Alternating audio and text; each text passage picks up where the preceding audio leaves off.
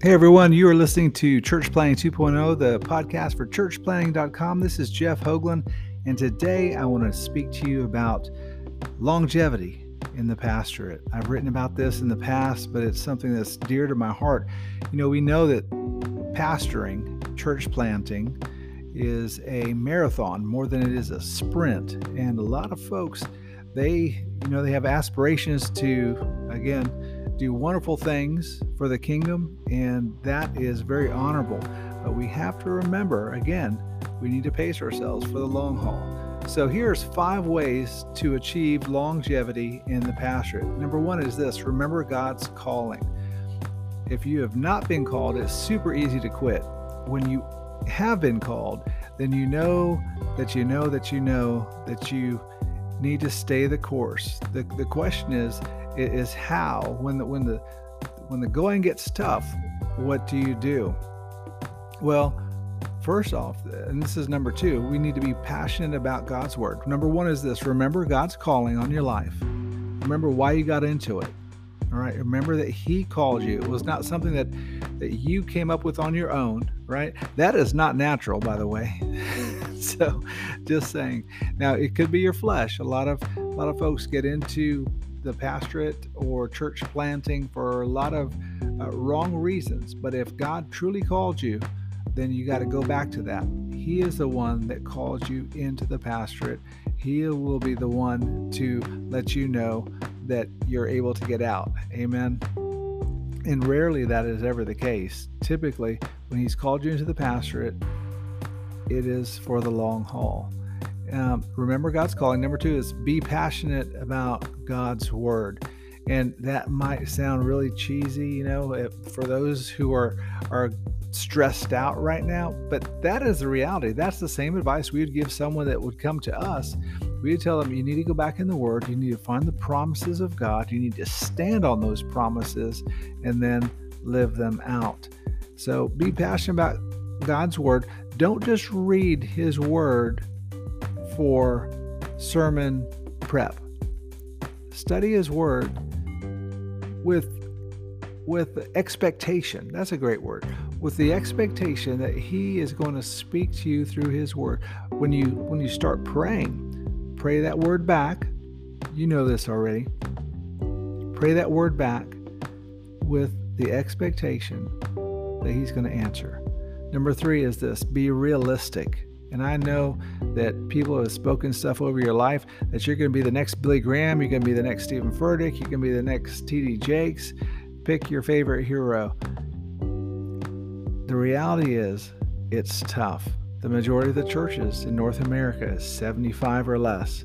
That is not a failure. That is so honorable. I want you to know that. If you have a church of 75 or less, hey, stay faithful with those who God has placed in front of you. Each one of those people that are, are attending your church services are part of your church family, your church community. They are precious in the eyes of the Lord. Shepherd them well.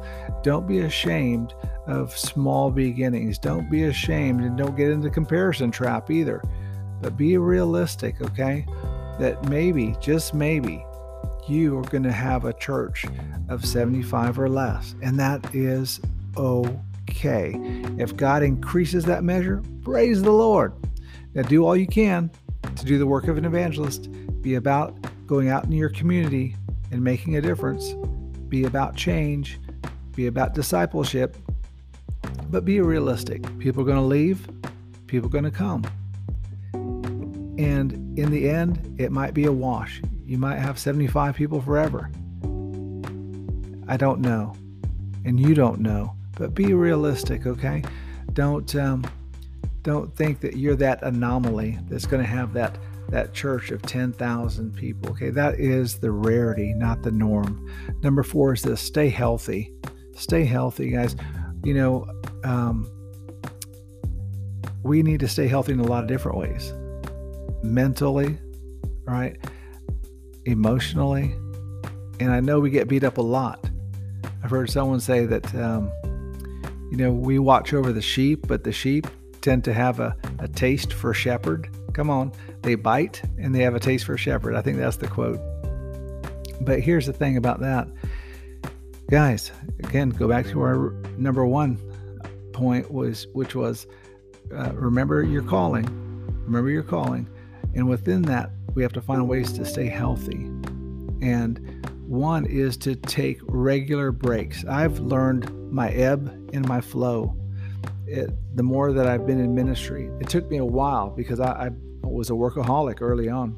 Church planters normally are workaholics.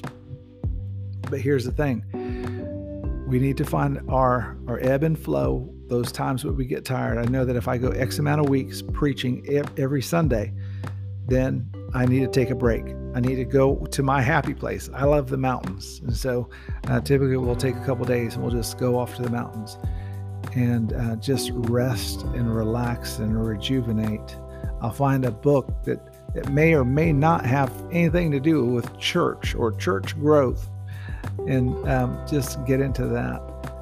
All right, so that's that's mentally staying healthy, but also physically staying healthy, guys. If we're honest, you know, a lot of us have let ourselves go. We sit at a desk a lot of the time. And when we're sitting at a desk, we're not getting a whole lot of exercise. And so we need to find a way to be physically fit. I know a lot of our meetings happen uh, around food. Well, we need to make good choices. We need to uh, eat eat better. You know, I'm a salad guy. I love salads with uh, a lean protein, whether that's a, a tuna tuna steak or a uh, grilled chicken. And so, guys, we need to make healthy, good choices. Amen. And last but not least, remember that the results are dependent upon God. The results are dependent upon God. It is He who grows the church. You do all that you can, and He's going to do what he can only do, and that is grow the church. And so, guys, I pray this has been helpful in some somehow in some way. And just know this that I'm praying for you. And if I could be of any help, or if you just want to reach out, if you just need someone to speak with, I'm a email away, a text away. And my my email address is jhoglen at churchplanting.com. So that's it for now. God bless.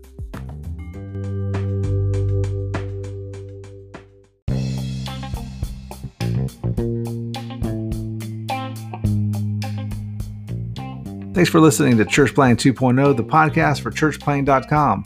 For more information, visit us at our website, churchplanting.com.